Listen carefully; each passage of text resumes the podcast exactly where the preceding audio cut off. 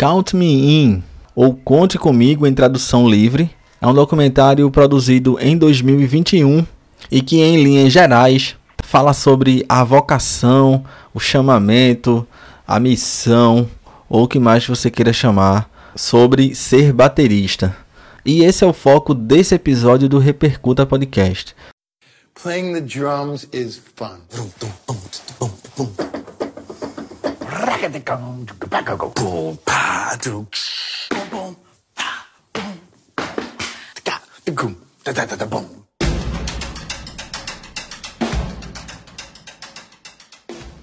Tudo bem contigo? Eu espero que sim. Eu sou o Jade Tavares e olha, é um prazer ter você aqui mais uma vez, como sempre. A produção do podcast vem acontecendo, mais e mais ideias, e eu estou feliz de trazer.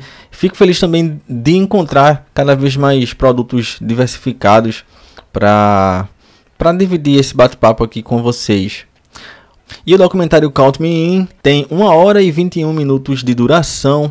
A gente tem logo de cara o seu grande slogan, a sua grande mensagem, que é você tem ritmo sem música, mas você não pode ter música sem ritmo. You can have rhythm without music. You can't have music without rhythm. O documentário tem a direção de Mark Lowe, ele que também divide o roteiro com mais dois produtores, a Sarah Joblin e também a Claire Ferguson. E esse documentário conta com bateristas consagradíssimos que eu vou falar daqui a pouco durante esse episódio. No IMDB, que é um site reconhecido pelas análises de filmes e outras obras audiovisuais, uh, no ranking do IMDB, o Count Me In conseguiu 6.8 e vale lembrar que a nota é de 0 a 10. E eu já vou adiantando um pouco para situar você sobre o recorte que esse documentário faz.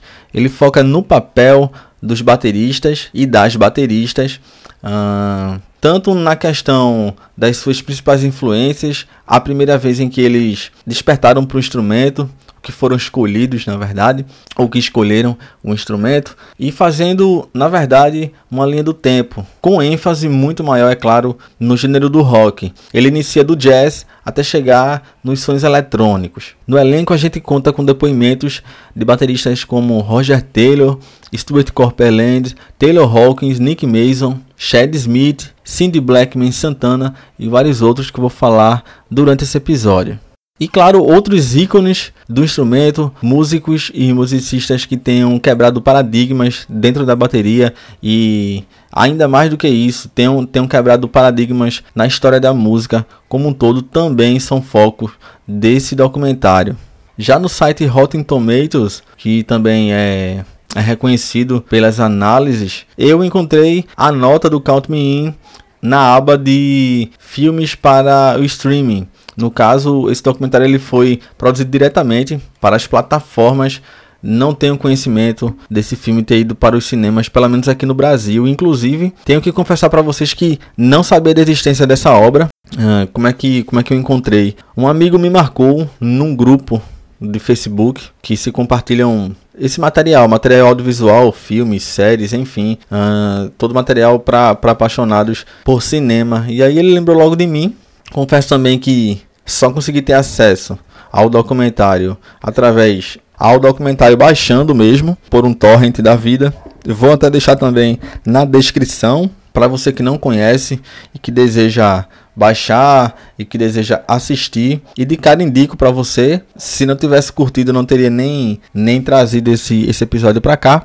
O documentário também conta com o aporte das produtoras que se revezam, na verdade, né? Uh, entre distribuição e também a própria produção. Nós temos a Great Pint e também a Headnade Black Film.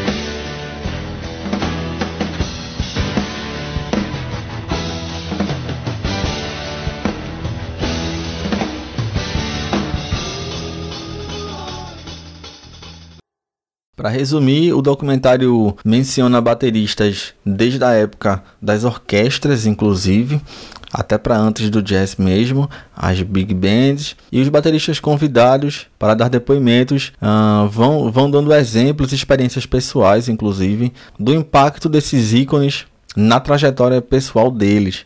Ou seja, é ícone falando de ícone.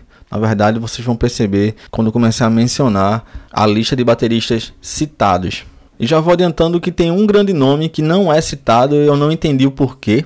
Inclusive, fazendo pesquisas também de crítica, lendo outras críticas e reviews do, do, do documentário, todo mundo achou isso estranho.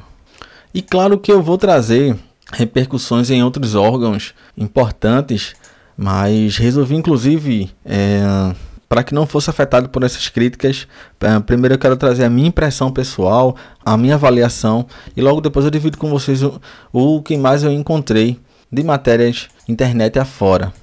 De cara, o Doc, para mim ele acerta.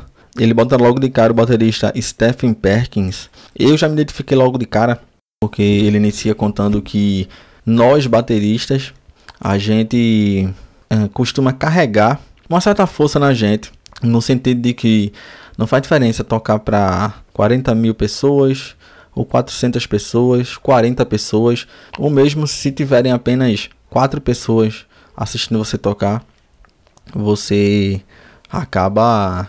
Você tem o mesmo tesão, a mesma força.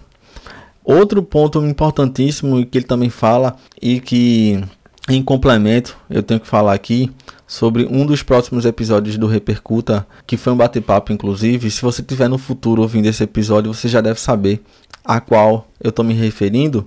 Mas uma das falas do Stephen Perkins que aparece no doc me fez lembrar logo na abertura também essa questão de que talvez a bateria e a percussão, na verdade, ela tenha esse essa capacidade de acessar o que é mais primitivo, o que é mais instintivo, mais ancestral em nós. E isso, o tambor é que teria essa força.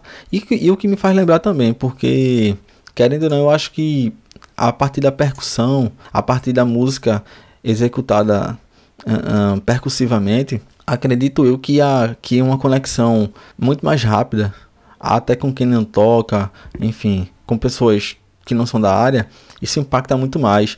Eu tô querendo dizer que é o ritmo que faz você dançar, é o ritmo que te faz acelerar, ter raiva, é, o, é o ritmo que te faz contemplar certas coisas. É meio redundante, mas ele é quem dita é, estados de espírito também. Então, os sons que vêm dos tambores, eles, eles por isso eles, te, eles teriam, eles têm esse acesso ao que é mais instintivo, ao que é mais natural e o, e o que há de comum em todos nós, sendo músicos, bateristas, percussionistas ou não. E aí, logo no início, os primeiros bateristas, os primeiros ícones, com, como eu falei para você, que, que vão aparecer, são o Gene Krupa e o Joey Morello, que são citados logo de cara, por conseguirem trazer a bateria para frente, né? A, até então, em perspectiva, até então a bateria ela era apenas usada como, como sinais sonoros, né, para montar um cenário por trás. Ela, ela, ela, ela de fato estava em segundo plano. Se você pega o cinema mudo, se você pega os teatros, inclusive se você quiser é, conhecer um pouco mais disso, eu te convido a escutar, se você ainda não escutou, o episódio de número 3 logo no iníciozinho aqui do Repercuta, que é que eu fiz um eu fiz um episódio falando da figura do baterista ao longo das décadas, ao, ao longo do tempo. Eu fiz isso por conta do dia do baterista e eu te convido, depois que terminar esse episódio aqui, vai lá e saca o episódio de número 3. Mas voltando para cá, eles mostram trechos e o impacto que o, que o Gene Krupa tiveram neles e outros nomes também aparecem, como por exemplo o Stuart Copeland, falando um pouco disso, que foram os, os, os primeiros bateristas que fizeram com que uh, vários jovens, várias pessoas passassem a se interessar por música e mais especificamente pela bateria.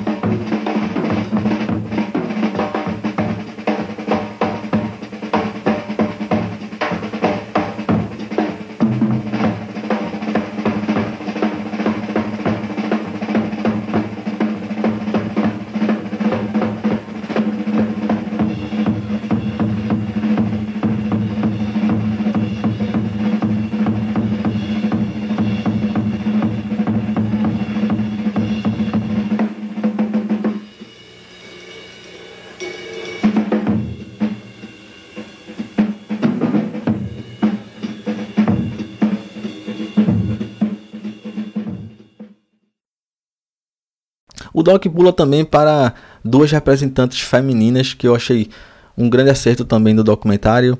A gente tem a presença da Emily Dolan Davis e também da Samantha Maloney.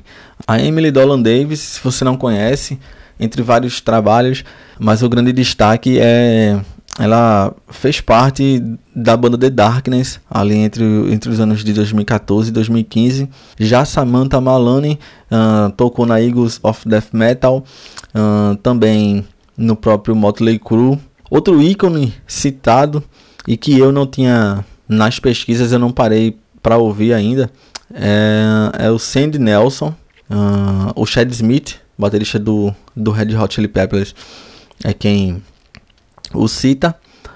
Mas você vai lembrar diretamente, se você não lembra do Sandy Nelson, mas você deve conhecer a levada de bateria característica do clássico que é a música Wipeout.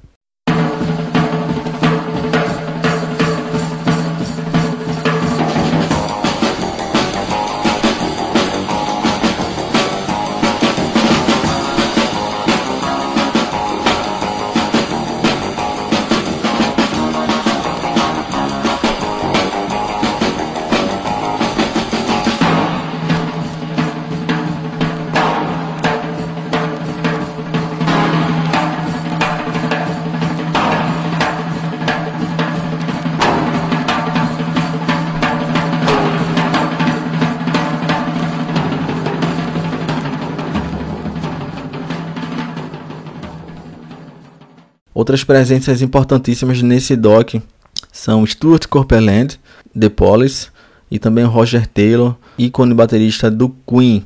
Eles também vão citando o próprio Sandy Nelson, ele, ele é citado pelo, pelo Roger Taylor, por exemplo, como sendo o primeiro músico, o primeiro baterista a qual ele olhou e disse assim: Poxa, eu, eu, eu consigo fazer isso aqui. E continuando nesse período de tempo de, de bateristas que faziam parte das grandes orquestras, passando para o jazz e o swing e o bebop, a gente tem também a presença de mais três bateristas que, que demonstram o quanto é importante esse período para eles. São eles a Cindy Blackman, que compôs a banda do Lenny Kravitz e também compõe a banda do seu marido Santana, entre outros uh, projetos no jazz, inclusive. O Jim Keltner, ele que compôs as bandas solo, né? Os trabalhos solos, por exemplo. E um grande, um grande baterista de estúdio, tendo participado em sessões com George Harrison, John Lennon e, e Ringo Starr, cada um em seus álbuns solo. E a gente tem também, é claro, o, o Glenn Burke, conhecido pelo Blonde e pelo trabalho com Blonde. E nesse trecho é muito massa perceber o assim pra gente ter, é, ter uma noção mínima do impacto que foi aquilo na época porque eles citam a clássica bateria Ludwig Superclass, que foi utilizada pelo Ringo Starr. Entre outros destaques, eles, eles falam dessa bateria. E o que me faz pensar que o próprio mercado de baterias, o próprio mercado de instrumentos da época, ele foi aquecido a partir do momento em que todo mundo viu o Ringo Starr tocando e todo mundo queria ter uma bateria em casa. E, então isso, isso, isso tem um impacto social, econômico, cultural importantíssimo. Então, muitos artistas que vieram depois, eles estavam ali, é, eles, eles, eles tiveram um caminho pavimentado a partir uh, desse incentivo de mídia, TV, né, o, a mídia impressa na época, inclusive, o surgimento das primeiras revistas, as, as primeiras publicações especializadas e, claro, a venda dos instrumentos. Isso é muito importante. Isso é muito importante porque isso gera uh, um fomento cultural mesmo e faz um país chegar onde chegar musicalmente falando. Isso funciona em, em todos os lugares. Outros convidados que contribuem com esse documentário são o Nick Mason, dispensa apresentações no Pink Floyd, Bob Enrit e também o Abe Laboriel Jr., que tocou como músico de turnê do Paul McCartney uh, e também destaca o Sting, ao qual ele também compôs o grupo. Então cada um vai mostrando de certa forma como eles vão, uh, como eles despertaram para o instrumento, o que impactou uh, cada um em sua época. E é interessante até dividir um pouco do que eu, do que me impactou, né?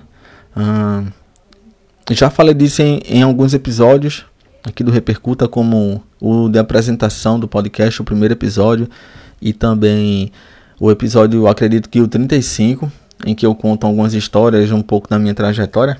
No meu caso, o que me impactou foram ainda isso na época da, da MTV Brasil, consumindo tudo que podia consumir. Era uma era ainda pré-internet, a internet ainda estava. Enfim, ela não estava engateando, mas também não era o que é hoje, né? Então, consumia muito, muito, muita, muita MTV.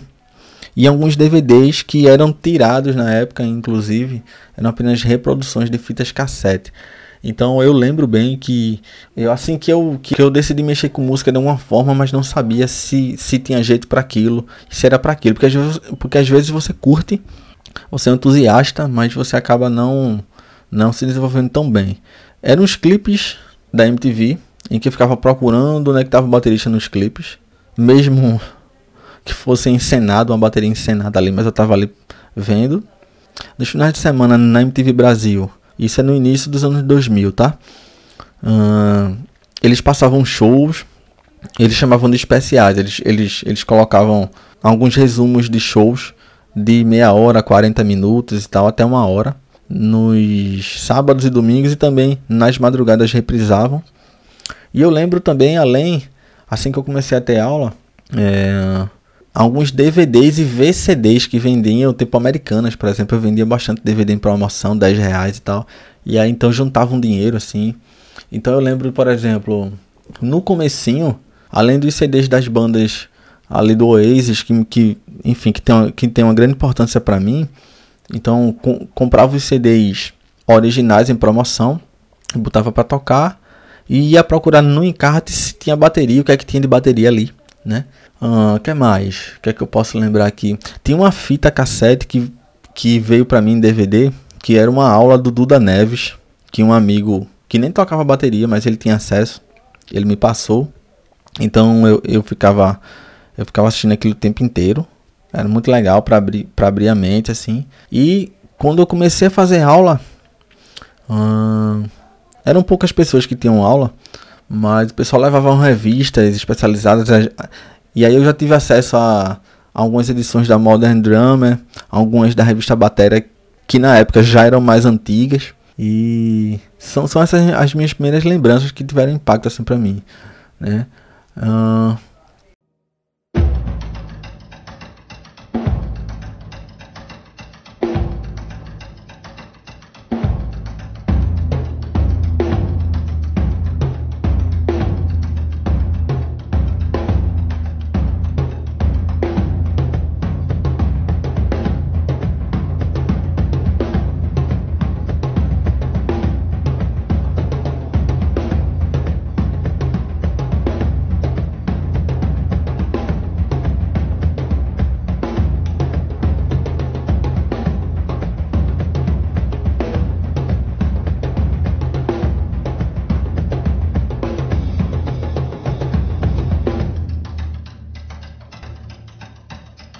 Nesse momento, os ícones que são citados, que são reverenciados de caras, é o Ringo Starr, por conta do que eu já falei, da sua clássica Ludwig, e também pelo modo de tocar do Ringo, em alguns momentos mais sucinto, dando ali toda a base para os três, pros três Beatles, e também com uma performance mais punk em algumas músicas, na, nas músicas mais rock and roll dos Beatles, que também acabam influenciando e acabam ecoando em outras décadas mais na frente. Já o outro ícone é o Charlie Watts, que veio a, a, a nos deixar.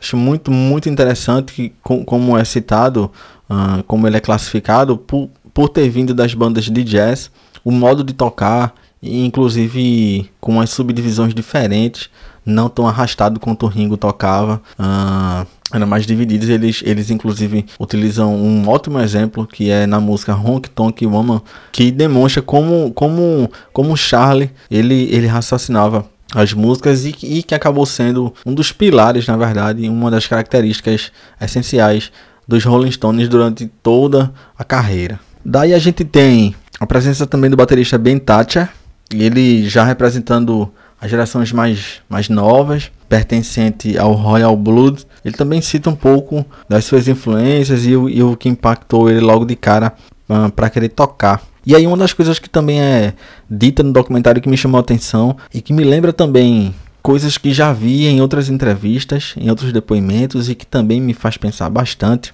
é o senso de coletividade que a bateria ela, ela não só proporciona, mas ela exige, ela é parte integrante do contexto musical. O que eu estou querendo dizer Inclusive, eu já conversei isso com amigos, com pessoas próximas, com bateristas conhecidos e, e com músicos que não são bateristas também.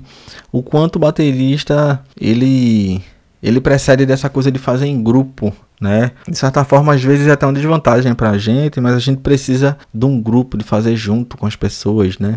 Em pertencer a um grupo e construir junto, talvez mais do que os outros músicos. E aí isso me lembrou logo de cara também uma, uma um depoimento de uma baterista brasileira chamada Larissa Conforto, que acaba coincidindo exatamente com isso, assim. E, mais na frente, até no documentário, mostra isso também, um pouco de, do fato da gente ser um pouco mais, mais sóbrio com relação à a, a composição musical. Eu falei agora do Charlie Watts e a gente nunca sabe o que é boato, o que não é, mas a gente uh, fazendo pesquisa, lendo e tal, tudo indicava que Mick Jagger e Keith Richards não, não se comunicam mais e o Charlie Watts é quem era a, o ponto em comum.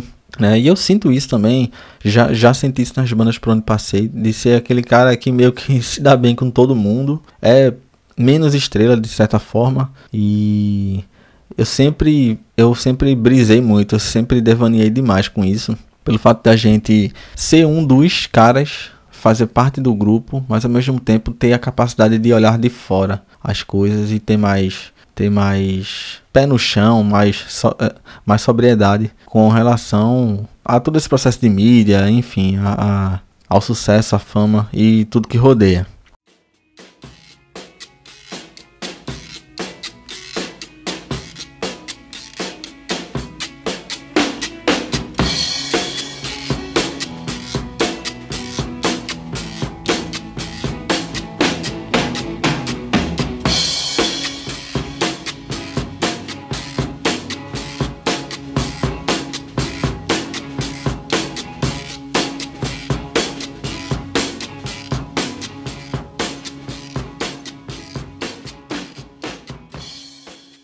Ringo.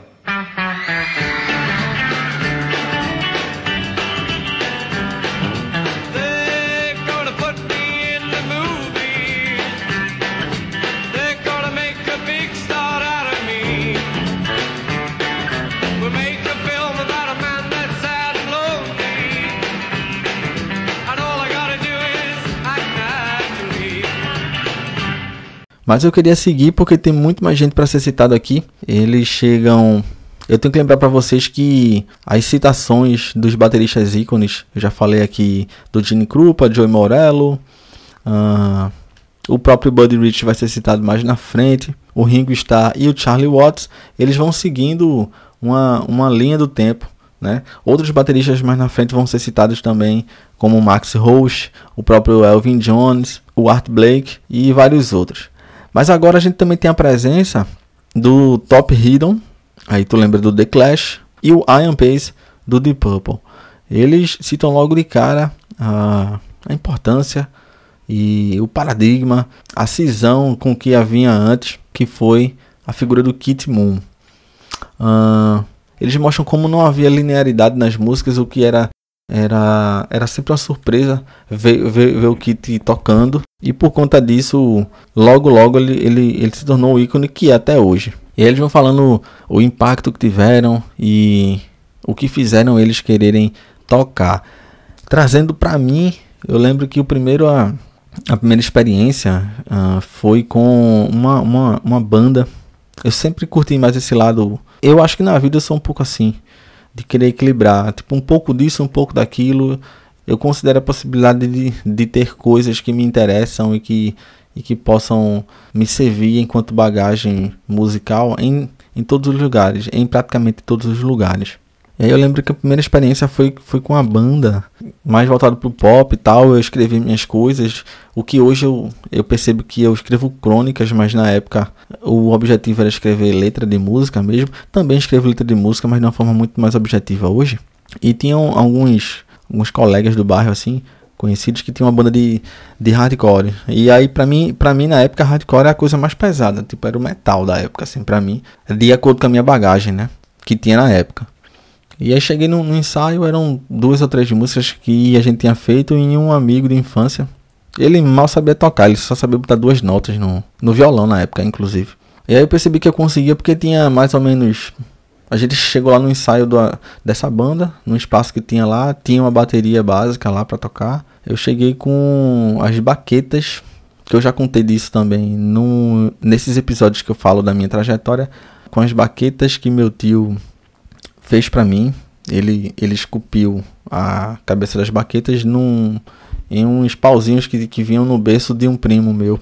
Esse meu primo tava mais velho, tava, tava, tava desmamando do berço. E aí ele fez essas duas, essas duas cabecinhas na baqueta para mim. E aí eu cheguei lá para tocar. É, lembro que era um, uma, uma bem mais pesada do que a outra, inclusive. Era uma bem levinha e a outra bem pesada. Eu não sei porquê. E ali foi onde eu senti que, que, eu, que eu conseguia manter um ritmo sabe? Eu lembro que tinha até.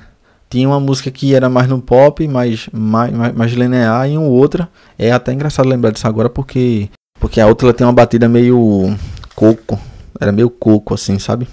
Era coisa do, do tan, tan, tan, tan, tan, tan, tan, tan, tan, tan. Era essa coisa meio assim. E aí eu consegui desenvolver, né? E aí lembra, inclusive, que a Cindy Blackman fala até nesse documentário de, das diferenças entre trocar jazz e, e o rock, do que permitem cada um, que eu vou falar mais na frente, mas ela, para adiantar um pouco, ela fala que o rock é a capacidade de você manter aquele groove, manter aquele ritmo ali e fazer as pessoas dançarem, enfim, impactar a partir disso. Né? E aí, eu vendo o documentário, eu lembrei exatamente desse meu, dessa minha primeira experiência. Seguindo, uh, a gente tem a presença do Taylor Hawkins, que também fala, conectando com, com isso que eu falei. Uh, o primeiro momento em que ele percebeu que podia fazer aquilo, que foi até no ensaio com, com amigos, e ele foi contando o tempo, o amigo contando o tempo para ele, explicando como é que era. Um groove de quatro tempos, e no 1 um ele botava o bumbo e tal, e no 3 ela botava a caixa, e ele conseguiu fazer, e a partir daí ele, ele já sentiu que, que era aquilo, na verdade. Outra baterista que eu, eu não conhecia, mas que participa do documentário é a Jess Bowen. É um dos melhores trechos do documentário porque ela faz uma visita a um lugar chamado Drum Doctor. Muito legal, é um, é um espaço idealizado pelo baterista e produtor, o Ross Garfield. E aí é, é, praticamente um santuário de baterias, assim, de todas as épocas, inclusive. Tem até uma Trixon lá, uma bateria com bumbo achatado tem muita coisa, um galpão gigante assim com muita coisa. E ela vai lá para escolher, na verdade, porque a ideia desse documentário é que no final, na apoteose, é, tenha uma grande jam entre bateristas de gerações diferentes e de estilos diferentes. Então ela vai lá para escolher uma, uma bateria decente e tal para é tipo escolher uma roupa para uma festa. E aí esse, esse trecho inclusive eu acho que podia ser um pouco maior, sabe? Podia podia ter mais foco, podia deixar rolar um pouco mais porque mostra muita coisa, uh, tipos de caixa, baterias diferentes, de épocas diferentes. E o Ross Garfield, o que é legal, ele, ele contribui bastante com os depoimentos dele, mesmo que curtos, aqui nesse doc, porque ele meio que trabalha como como um, um alquimista, um experimentalista de, de timbres. Você vai lá e você meio que cria um menu de bateria e ele vai tentar te indicar o que é mais propício para aquele som que você quer buscar, que você está buscando. E então ele monta, afina, ele meio que monta um prato para você, para você alcançar aquilo que você quer, alcançar aquela paisagem, tanto o artista quanto o próprio baterista, enfim. Isso é que é muito legal, essa, essa, essa contribuição que não vem de, de uma pessoa só. Outro ponto que eu destaco no doc é um, é um outro depoimento do Chad Smith, que ele fala o que é que ele espera de um baterista quando ele vai num, num show. E aí ele fala sobre o cara ser autêntico, o cara tocar com verdade, sem, sem, sem querer ser mais do que é, e com energia demonstrando que que tem tesão em estar tá fazendo aquilo que está fazendo, independente de quantas pessoas estiverem lá, independente do impacto daquilo ali e tal. E aí eu tenho que opinar com relação a isso também, porque é de fato isso. Eu, eu vi uma frase uma vez que sempre fica na minha cabeça, que foi, uh, que é na verdade, né? O que é que você faria? Eu converso muito isso com amigos assim. O que é que você faria, mesmo que ninguém tivesse vendo? O que é que você faria, mesmo que ninguém soubesse? E o que é que você faria se você não ganhasse um real por isso? Ou um dólar, ou um euro, né? Onde quer que você esteja. E parece meio romântico, mas é, porque a partir do momento em que tu se resolve com relação a isso, quando chegar o momento em que tu vai tocar lá naquele palco gigante, tu vai estar tá pronto para aquilo, entendeu? Porque tu passou por, sabe, por, por ninguém te vendo, tá entendendo? Então, de certa forma, você passa por isso em bandas independentes.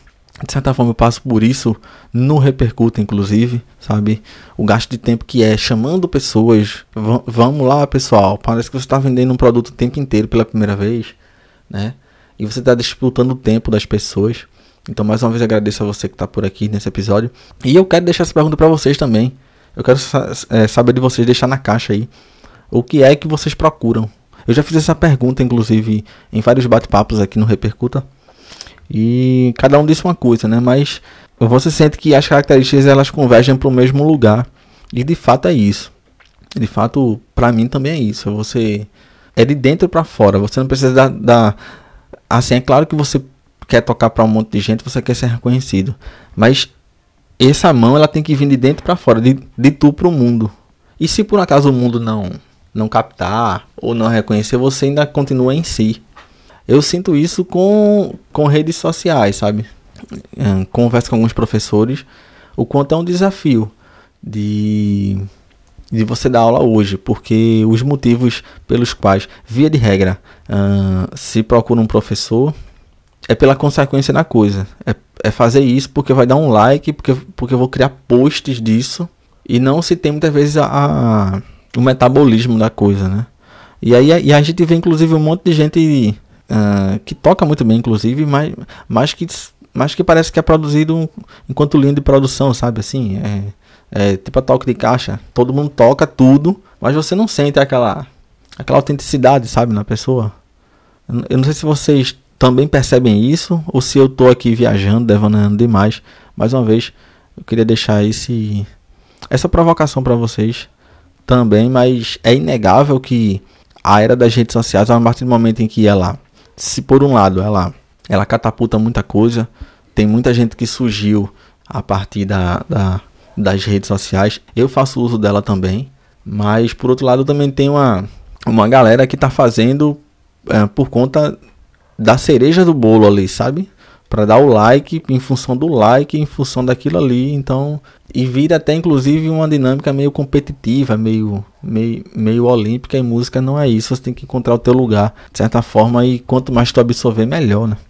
Na verdade.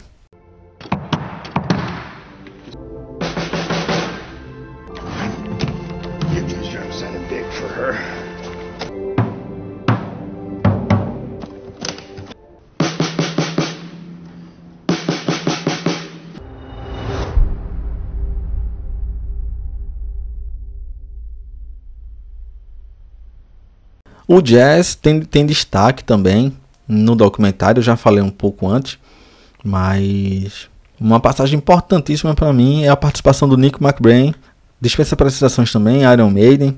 Ele vai citando alguns bateristas que fizeram diferença para ele também, na forma de tocar. Ele, ele, ele destaca o pé esquerdo na marcação, ali que deixa a mão direita muito mais livre para quem é destro, no caso, né? E aí é citado o Elvin Jones, que tem episódio aqui no Repercuta. Eu fiz uma análise de um documentário dele. O Max Roach, eu curto muito também o Max Roach. O próprio Buddy Rich, que, enfim, é monstro, monstro, monstro. E o Art Blake também. São citados por eles. E aí a Cindy Blackman fala um pouco da especialidade do jazz. Por ser mais livre, por não ter necessariamente o compromisso em se manter um groove, em se manter uma, uma linearidade.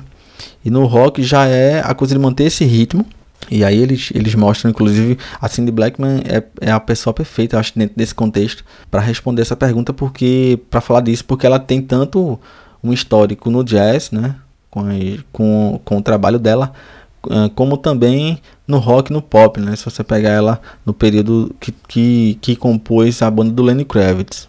Outro ponto que eu achei muito, muito, muito foda, muito, muito, achei massa demais, é o, é o Ian Pace, ele falando sobre o que eu chamo aqui de internalização do swing, que são de você conceber, você ter a concepção daquele das células rítmicas, dos compassos e tal do, do, do jazz, mas ao mesmo tempo você acaba não tocando exatamente igual. E isso acaba sendo demonstrado no documentário, em, em um trecho, na própria tocabilidade do Ian Pace no Deep Purple. Então, cada um acaba tendo uma. uma cada músico pega aquilo e transfigura para sua própria para sua, sua própria identidade, para sua própria tocabilidade e tal. Isso é muito massa, isso é muito massa e isso é a cara dos anos 70, inclusive, né? Por isso aquele, aquele tanto de banda. Lembrando mais uma vez que esse documentário ele é muito mais focado, ele tem ênfase muito maior no rock. O próprio Ian Pace, ele, ele denomina essa, essa coisa de você ter a célula e ter as notas e ter o swing na cabeça, mas não tocar exatamente igual. Ele chama de Grace Note. E você pensa, mas não toca.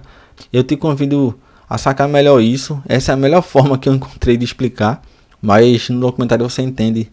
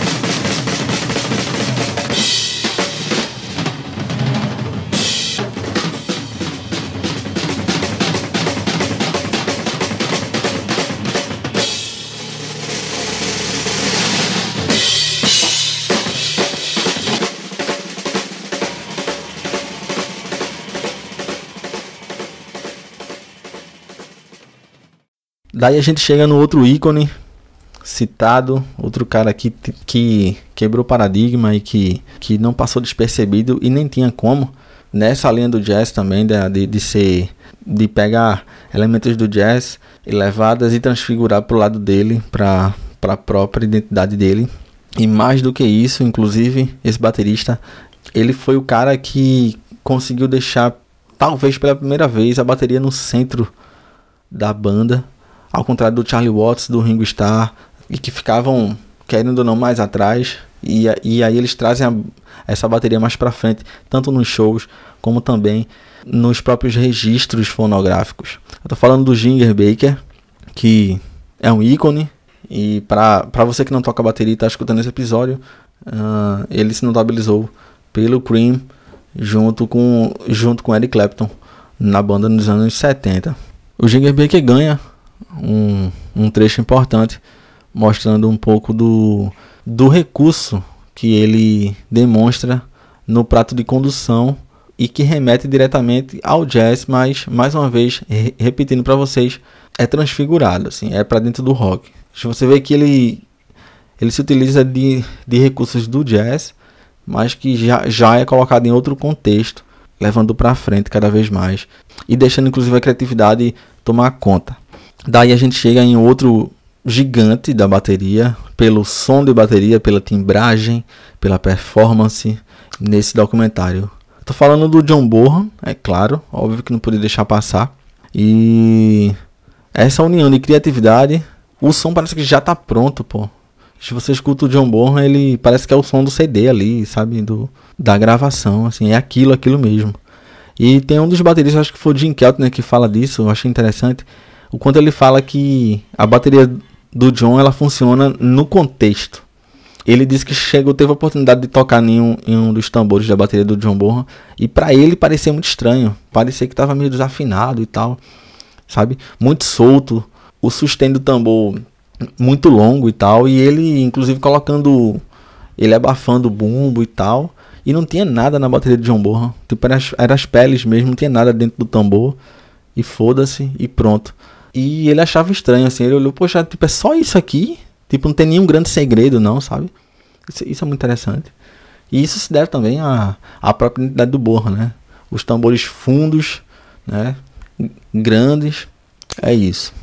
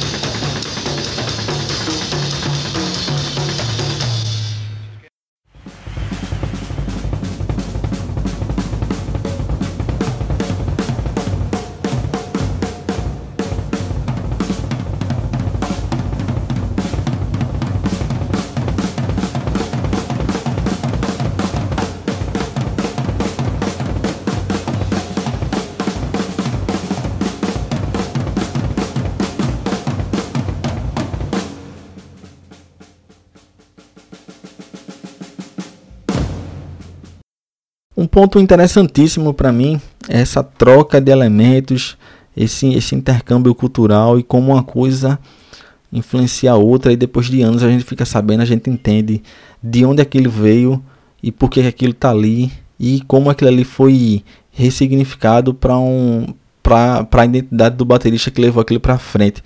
E um ótimo exemplo disso, como é interessante uma coisa influencia na outra, é o exemplo do Taylor Hawkins. Um trecho do documentário mostra Roger Taylor falando o quanto era importante para eles fazerem uma turnê bem sucedida e alcançarem sucesso na América, nos Estados Unidos. Né? E aí ele demonstra o quanto foi exaustiva aquela turnê e tal, de distribuição e de circulação da música do Queen nos Estados Unidos. E isso acabou incidindo diretamente, né? influenciou diretamente o, o Taylor Hawkins, lá nos Estados Unidos, jovem, e que tinha o Roger Taylor uh, como um grande ídolo Inclusive até o set do, do Taylor Hawks eu tava vendo trechos de bateria dele. Inclusive para gravar o episódio passado, o que eu falo da biografia do Foo Fighters. E você vê a grande influência do set de bateria do, do, do Roger Taylor na do Taylor Hawkins. Muito interessante. E aí, e aí é interessante você ver a história sendo contada na sua frente, né? Uma coisa incide na outra. E, e aí daqui a pouco tem baterista aí já que já está sendo influenciado pelo Taylor e por aí vai. Chegando no punk, a gente tem a, a, a presença do baterista Headscapes. Para não perder a ordem, o Doc vem passando né, pelas, pelas big bands, pelo jazz, pelo swing, bebop, o rock dos 60, dos 70 e chega agora no punk.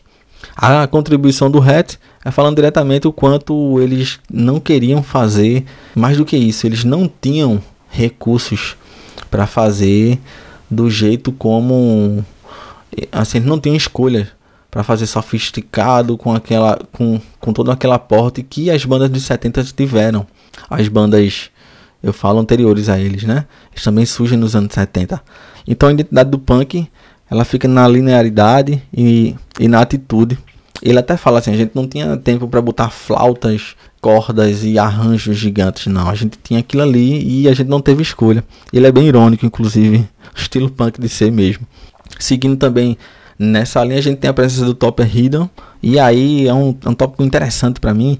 Ele falando que quando tocava no The Clash tal, ele fala como é que funcionavam os shows. E aí eu, eu puxo mais uma vez um ponto importante para nós bateristas. os integrantes do Clash que tocavam as cordas, guitarra, baixo tal, se movimentavam tanto no palco que o, que o Topper explica que ele é quem servia como, como, ah, como aquela rocha, aquele guia, aquela constância ali. Então muitas vezes eles se perdiam e voltavam pro Topper para ver onde é que ele estava na música, em que ponto da música ele estava para terem esse guia. E ele conseguia ver isso tudo de fora, inclusive, sabe? Ele vê a reação do público, ele vê a atuação dos colegas de banda, e eu volto a repetir, ele conseguir fazer parte daquilo como alguém importantíssimo, porque a bateria para música, volta a dizer aí o slogan do filme. Uh, você não faz música sem, sem, sem ritmo, mas você faz ritmo sem música. Então isso é interessante você conseguir fazer parte daquele contexto e ao mesmo tempo olhar de fora. Eu acho que isso é um papel de nós bateristas. Eu me sinto assim, me identifico com isso. E de conseguir observar algumas coisas por fora de, de, uma, de, uma, de uma forma mais, mais total, assim, mais, mais abrangente. E aí, inclusive, trio de qualidades que é falado a partir do que o Clash produziu, que é que são três atributos necessários para se tocar bateria: talento, força e resistência. Isso quando eu vi, eu digo, é isso aí, é isso aí. E se você tem força e tem resistência, mas, mas não tem talento, de nada serve. Se você tem um talento, mas não tem resistência, e bateria também não é só força, é jeito. Né? Então, para mim é um trio perfeito. Esse, essa, esse combo, digamos assim, e que me orgulha bastante, para falar a verdade. Porque são, são três atributos uh, uh, que se complementam, mas ao mesmo tempo eles são muito independentes, assim, eles são muito. Não é nada que você possa tirar um e funcionar. Então eu me senti nesse momento, confesso para você, que eu fiquei. Me senti um pouquinho. Com um coraçãozinho afagado, quentinho, sabe? Eu gostei. Com todo o romantismo que isso possa parecer. É, mas é isso aí mesmo. Um ponto que me surpreendeu no doc, eu não esperava, na verdade, que eles citassem as influências da música jamaicana e do dub, por exemplo, do reggae, dentro desse contexto do rock. E aí eles citam diretamente. O próprio Stuart Copeland reconhece que os pioneiros foram o Clash mesmo, que que colocaram essa fagulha para dentro do rock. E logo depois a gente vê isso descambar, isso se manifestar também na obra do The Police. Volta mais uma vez a exemplo do que eu falei anteriormente entre a influência do trabalho do Roger Taylor no Taylor Hawkins aqui também. Não de baterista para baterista necessariamente, mas de sonoridade. The Clash, a fagulha que eu já falei, com todo o trabalho que o The Police fez depois o próprio Stuart também explica o que ele achou interessante, a coisa mais específica da bateria, do tempo forte e do tempo fraco, que são tocados ao mesmo tempo. E aí ele ficava procurando outra, tipo, cadê o tempo forte separado do, do, do fraco e tal. Isso foi, foi uma quebra também na época, uh, que o Clash trouxe para dentro, né, do rock. E isso também chamou a atenção do Stuart para, enfim, não no início de carreira dele. O Doc mostra inclusive um trechinho também do Stuart bem novinho tocando e já flertando com essa com essa sonoridade.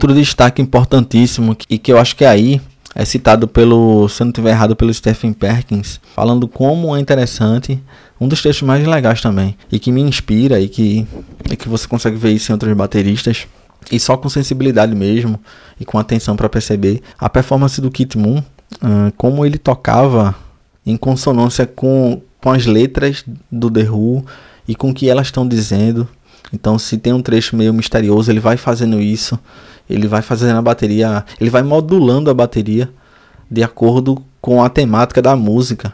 Isso é foda, isso é, isso é linguagem, tá entendendo? Então, a partir da dinâmica baixa, dinâmica alta, ele vai fazendo um desenho da bateria em, em consonância direta com a, com a voz, com o que está sendo cantado, com a mensagem, muitas vezes com a timbragem de guitarra. Isso é muito foda, isso é muito foda. Inclusive, um trecho em que ele troca de baqueta, ele pega os mullets, aquelas baquetas que tem uma pontinha de feltro, é, para simular os tímpanos, já que não tinha um tímpano, mas ele fazia nos tambores, nos surdos, que ele tinha tambor de sobra. Aquilo também é muito foda. Aquilo, é, o clima daquilo é muito foda. Isso você também vê, por exemplo, pouco depois, no, se, se você pegar, por exemplo, a performance do, do Nick Mason no, no Live Pompeii do, do, do Pink Floyd, por exemplo. Então você vê como uma coisa ela vai influenciando a outra e cada uma tem a sua particularidade, assim, a sua autenticidade. The hi-hat intro, where he's working with the vocals. He's having a good time, and disco was big back then. And he, I think he was nodding his hat to disco. And then to see that he took this hi-hat part and made it special. As the song grows into the first verse, he reacts off the lyrics.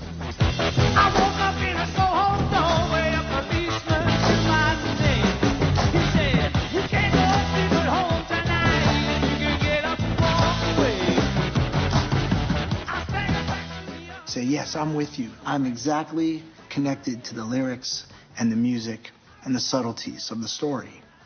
And I think that's the, the brilliance of, of Keith Moon is his storytelling.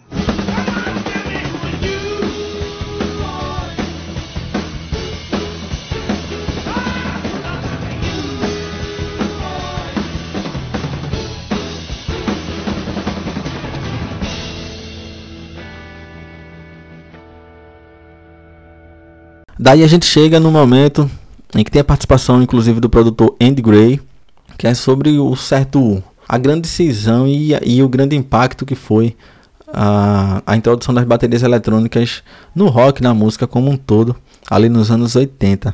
Ele até apresenta a, a bateria eletrônica da época, a Lindrum. Ele, ele vai mostrando ali como é que você programava de forma bem simples. E aí a gente tem a mudança direta, né?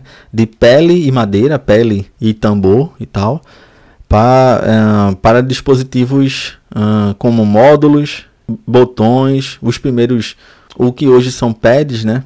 Mas são a descarga elétrica a partir da, da, da percussão, digamos assim, com dedos. Então a Cindy Blackman até fala disso também, do quanto o, o aspecto humano ele foi colocado um pouco ele foi mais apagado em função dos robôs, né? Em função de uma coisa mais fria e que não tem muita. Tem, não tem a carga humana de ter, enfim, improvisos, composições, aquela programação, né? Uh, eu não sei quem mais é que fala isso, mas é interessante como tem bandas que também uh, se valem dos timbres e, e das programações.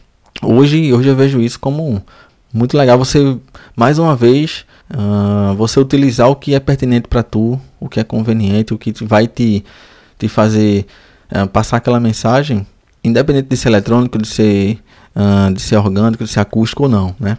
E aí eles até incitam um pouquinho lá um trechinho do Pink Floyd, que são exemplos, é um bom exemplo de, de banda que conseguiu usar os robôs e a timbragem eletrônica como um todo sem perder o lado humano, né? E aí a gente pode puxar as outras bandas, claro, dos anos 80, por exemplo, que consagraram tudo isso. Bandas, inclusive, que eu, que eu curto muito, por exemplo, você pega o Depeche Mode, que, que, é a, que é a primeira que me vem na mente, mas várias outras, né? Que conseguiram ter essa... É, ter esse equilíbrio, né? Enfim, você pega o The Cure, você pega Duran Duran, Pet Shop Boys, enfim, todas aquelas bandas daquela década.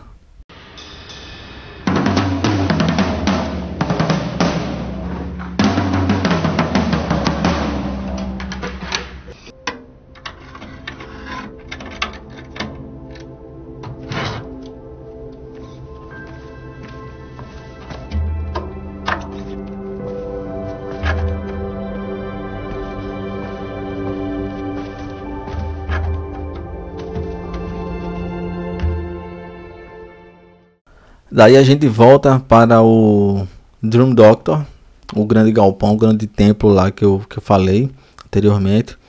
E aí a gente mostra finalmente a Jess Bowen escolhendo a bateria dela, escolhendo o set. E aí é uma presença muito, muito, muito interessante do Ross Garfield. Ele, ele mostrando quanto ele curte. Ele, ele, ele demonstra o prazer que ele tem em afinar, em, em fazer você buscar a timbragem que você quer. É, Para ele é uma arte importantíssima e que, e que satisfaz, o satisfaz enquanto artista que, e que de fato é, né? A gente volta para o Chad Smith, outro ponto importantíssimo para mim no doc. Ele fala um pouco como ele impactou os outros integrantes do Red Hot Chili Peppers assim que entrou na banda. Ele diz que os caras disseram que finalmente encontrou alguém que conduzisse de fato, que liderasse a banda ao vivo. O Doc mostra até um trecho do icônico show do, do Slane Castle do, do Red Hot e mostra o quanto isso, isso se prova. Porque até então os integrantes viam que todos os bateristas pelos quais passaram na banda era apenas um cara que tocava junto ali e acompanhavam as músicas, bons, mas que não tinham esse papel de liderança ao vivo, de segurar a onda. E isso o Shed tem, acho que é uma, é uma, das, é uma das grandes características dele mesmo, de conduzir a banda, de fazer a banda ir para um lugar e para o outro, ir mais lento e mais, mais rápido, como, como uma mola propulsora mesmo, e que é o Chad Smith. E que é, na verdade, também todos os outros bateristas que se notabilizam, né? E aí a gente passa para um ponto importantíssimo que é a questão do preconceito com as mulheres. Cindy Blackman fala disso desde o início, como ela começou a tocar, e o pessoal achava estranho, não, mas você é uma mulher, você não pode fazer isso, você não pode tocar isso. A gente tem a Samantha Malani falando do, do desafio que foi de fazer a turnê com a Motley Crue, que no começo o pessoal realmente, enfim, o público que é tóxico, né? Uma área ainda muito machista mesmo. E a gente também tem a Emily Dolan Davis que também fala um pouco disso que ela ela desligava do mundo desde o início, mostrou os vídeos dela ainda no começo com 17 anos tocando e que estava preocupada em tocar e que o restante ia acontecer, mesmo demonstrando que não se importava, mas é um, é um, é um ponto que isso tem que ser combatido mesmo. Eu mesmo pessoalmente, sem querer ganhar biscoito aqui nem nada, mas é, me incomoda a porcentagem ainda de mulheres que escutam o Repercuta, por exemplo, mais de 80% são formadas do meu público, da, da minha audiência aqui, é, é formada por homens. E eu, eu venho tentando também é, fazer na medida do possível do que eu posso fazer, é, trazer mais mulheres é, para consumir aqui o conteúdo, porque é para todos e todas nós. Uh, e por falar nisso, eu também, também queria deixar aqui para vocês os episódios que fiz focado e que tem um destaque nas mulheres. São a gente tem, por exemplo, o episódio que eu falei, o audio doc produzido falando de Sandy West. Temos também a Alice de Burr, trajetória, uh, produzido aqui no Repercuta. Temos também, tem também episódio falando da Honey Lantry, anos 60. Além, é claro, de todos os bate-papos que também produzi com mulheres aqui no Repercuta e, que, e outros virão também. Podem ficar certos e certas disso. Vamos em frente.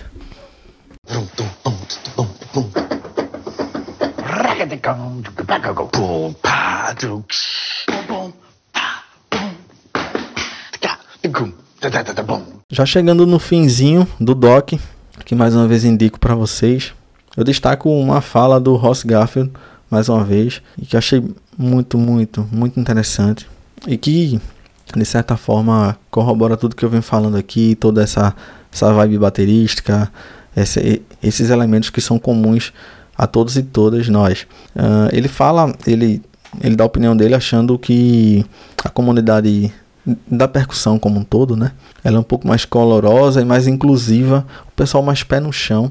Não preciso falar mais disso, não vou mais me repetir aqui. Acredito que seja um elemento nosso mesmo. E tô com juízo de valor mesmo, eu tô dando eu tô fazendo as minhas palavras as dele. E eu, eu disse que ia citar um baterista que eu não entendi o porquê.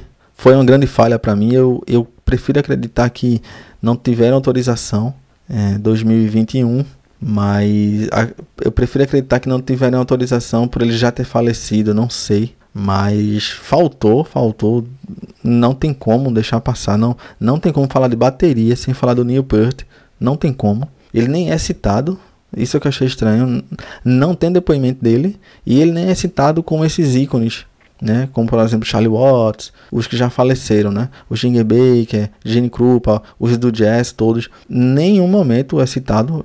Acredito eu que não tenha sido liberado. Eu não, não, eu não acho que ele tenha passado despercebido assim. Muito estranho. E aí o Doc meio que encerra antes de termos uma, um momento de jam ali entre o que contam com o Stephen Perkins, o Chad Smith, a Cindy Blackman e a Jess Bowen, que fazem ali um momento de troca de experiências no groove ali. Eles vão tocando junto. Alguns deles encerram falando o que seriam se não fossem bateristas. E aí é um, é um ponto que eu discordo um pouco. Eu também, eu também pensava assim. Mas se, mas, mas se para eles funcionam, para mim eu acho que não, não, não funciona. Que é coisa de eu não seria nada se não fosse baterista. Aí eu, eu não chego nesse nível. O que me passa na cabeça é até essa coisa de, de se alienar dentro do.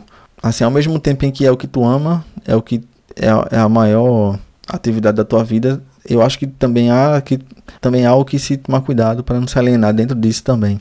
Então somos, para resumir, eu já falei isso antes, somos muito mais que bateristas, que músicos, a gente enquanto cidadão mesmo. E em, em, em outras atividades eu também curto outras coisas dentro da arte, por exemplo, dentro do audiovisual.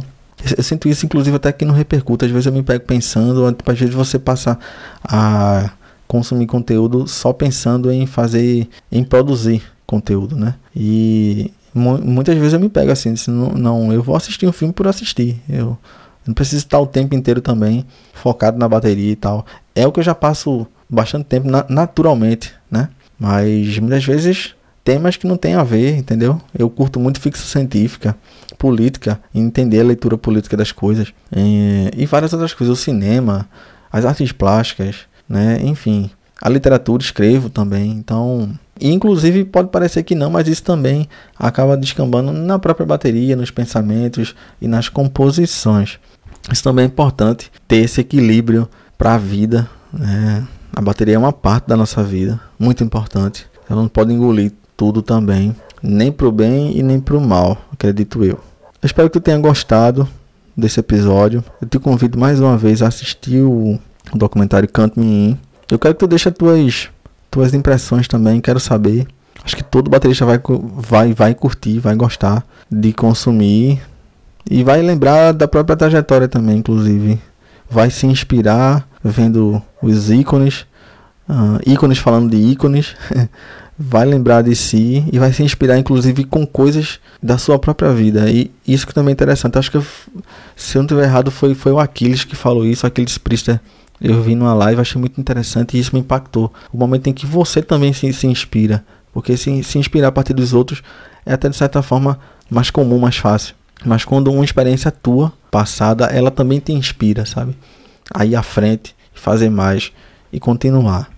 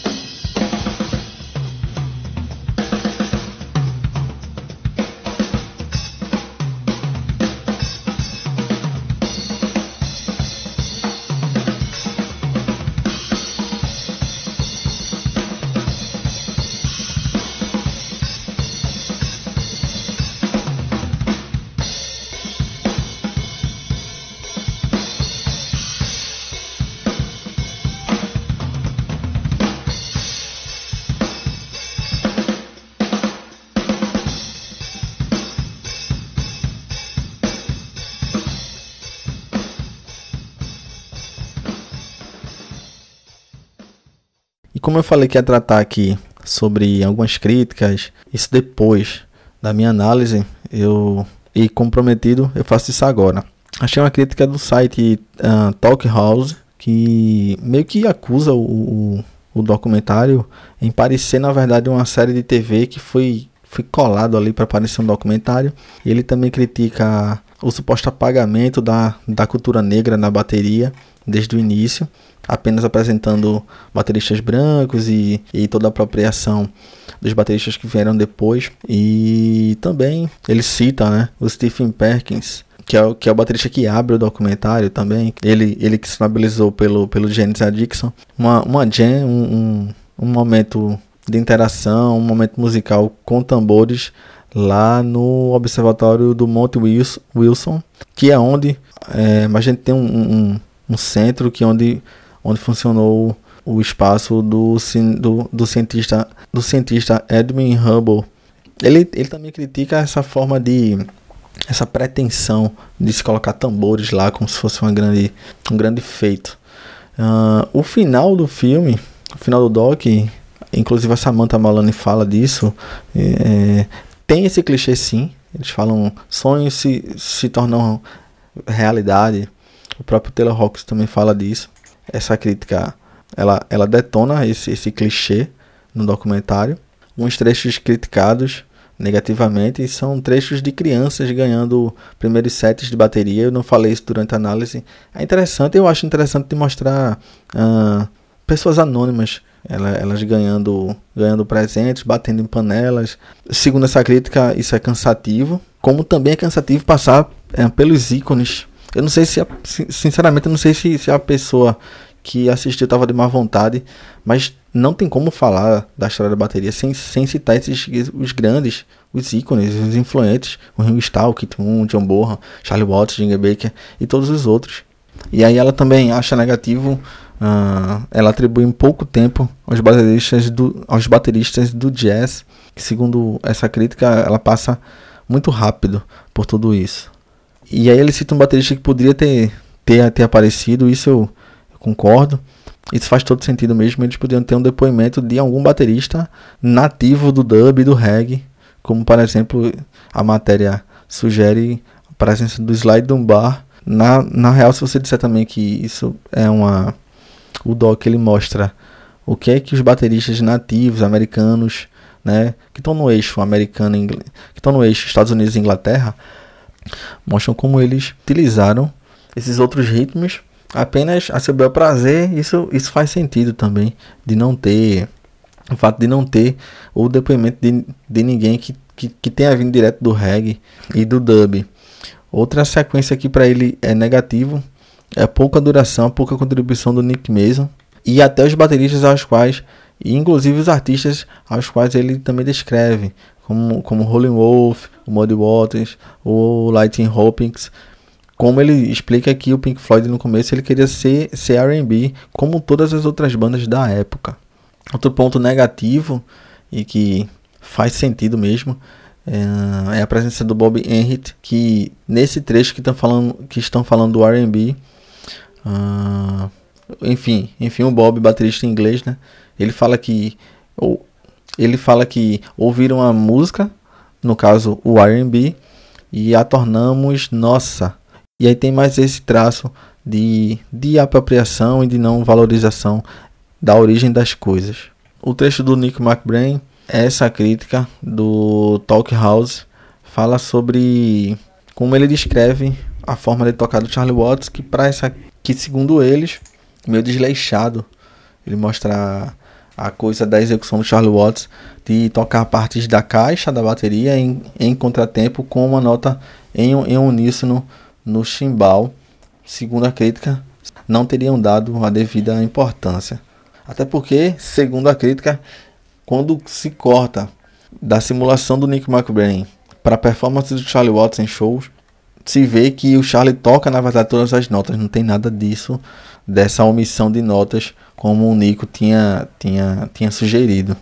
Outra crítica é a presença da Jess Bowen, que, segundo eles, é, é talentosa, mas que muito abaixo dos outros três, a Cindy Blackman, o Chad Smith e o Steven Perkins.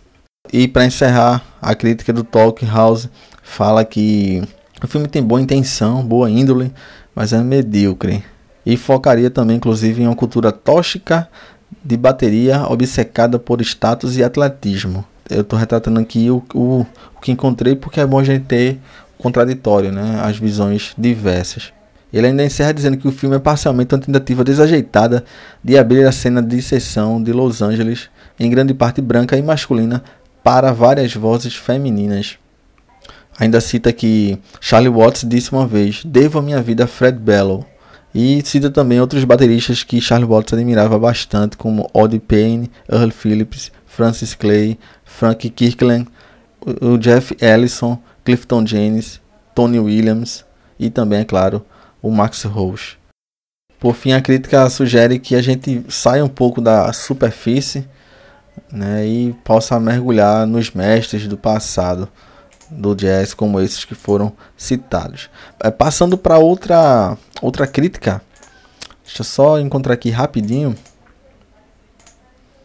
Guardar aqui os links, vou passar os links para vocês também. Vocês podem, alguns estão em inglês, mas você pode traduzir se, se, se você não fala inglês, mas enfim, é, também não é nada difícil. Outra crítica é do site do drummail.com, um portal consagradíssimo fala sobre por que todo baterista deveria assistir Count Me In.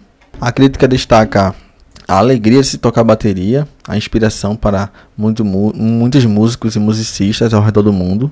Explica logo que esse filme ele não pretende ser uma história completa da bateria, com, com todos os músicos famosos, até porque seria impossível. E é simplesmente para as pessoas que gostam de tocar bateria.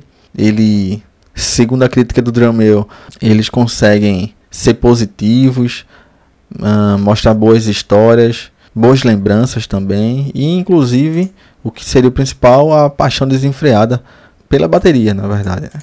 Em contrapartida, se o, se o título do Talk House diz assim, uh, tudo que deu errado uh, em, em Can't Me In sobre a história da bateria, o do Drum já é mais positivo, é mais entusiasta e eu continuo a passar para vocês aqui também o, o que mais é dito. A crítica ela, ela descreve os bateristas que participam e as bandas icônicas, bateristas icônicos. Um grande destaque é a fala do, do Abe Laboriel Jr., que ele fala que tocar bateria é uma oportunidade de tocar com outros músicos. Isso é muito interessante, isso, isso se conecta com o que eu falei anteriormente.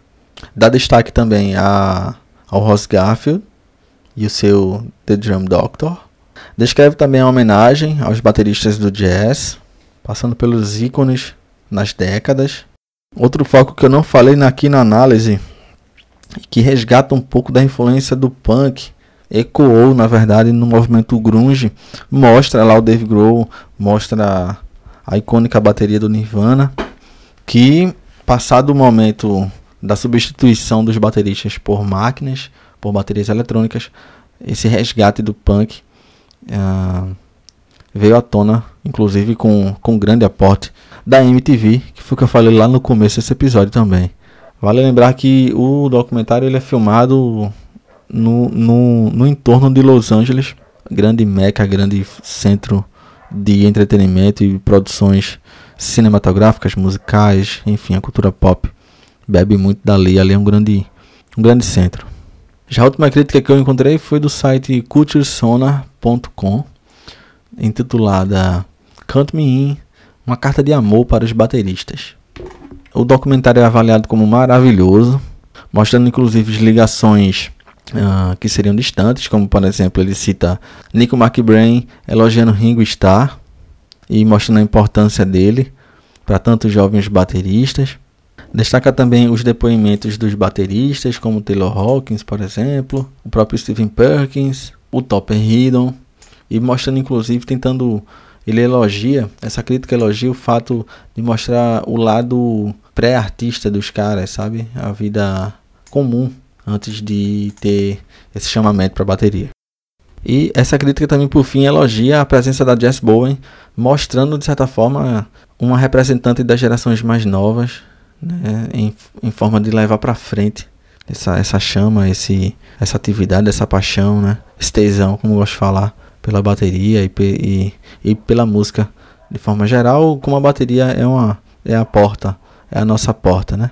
A agenda de encerramento é tratada pela, pelo site Culture Sonar como sendo épica. Eu, eu confesso que nem um nem outro nem é vergonhoso e nem é épico. Achei bom, achei digno, interessante. Não é fácil tocar com muito baterista junto e acaba rolando entre eles. Essa, para resumir, essa é a crítica da, da Culture Sonar. Resolvi também trazer essas três críticas para a gente ter um, um contraponto, o contraditório, o que é diferente de nós. E é isso, quis trazer para cá. E mais uma vez te convido, goste ou não, eu te convido a assistir o, o doc. Pela pesquisa que fiz, vi que ele está disponível no, na Netflix. Vou até conferir aqui, porque na época em que eu assisti esse filme, ainda, ainda não estava lá. Então eu estou aqui abrindo, eu estou aqui de frente para o meu, pro, pro meu perfil do Netflix. Deixa eu ver se eu acho aqui. Count Me In. Eu não sei se é, se é só na Netflix uh, americana, não sei. Não sei se não foi disponibilizado. Só sei que não, não está. Não parece estar, não. Não. O Whiplash está lá, tô vendo aqui. Inclusive, não sei se tu curtes. Se seria legal trazer. O Stand Up for Drummers está lá também. O Stand Up para bateristas. E é isso. Eu não entendi porque ainda não está disponível aqui. Fica aí o recado, inclusive, para Netflix disponibilizar. Esse foi o episódio do Repercuta. Mais uma análise, dessa vez falando sobre o documentário Count Me In. Uh, inspirador. Uh, é bom para quem já toca há muito tempo. Por dividir histórias. E o próprio Repercuta também, assim, o meu foco aqui. Para quem quer começar a tocar agora também é inspirador do mesmo jeito. E é isso. Espero que tu tenha gostado. A gente se encontra, a gente se escuta no próximo episódio do Repercuta.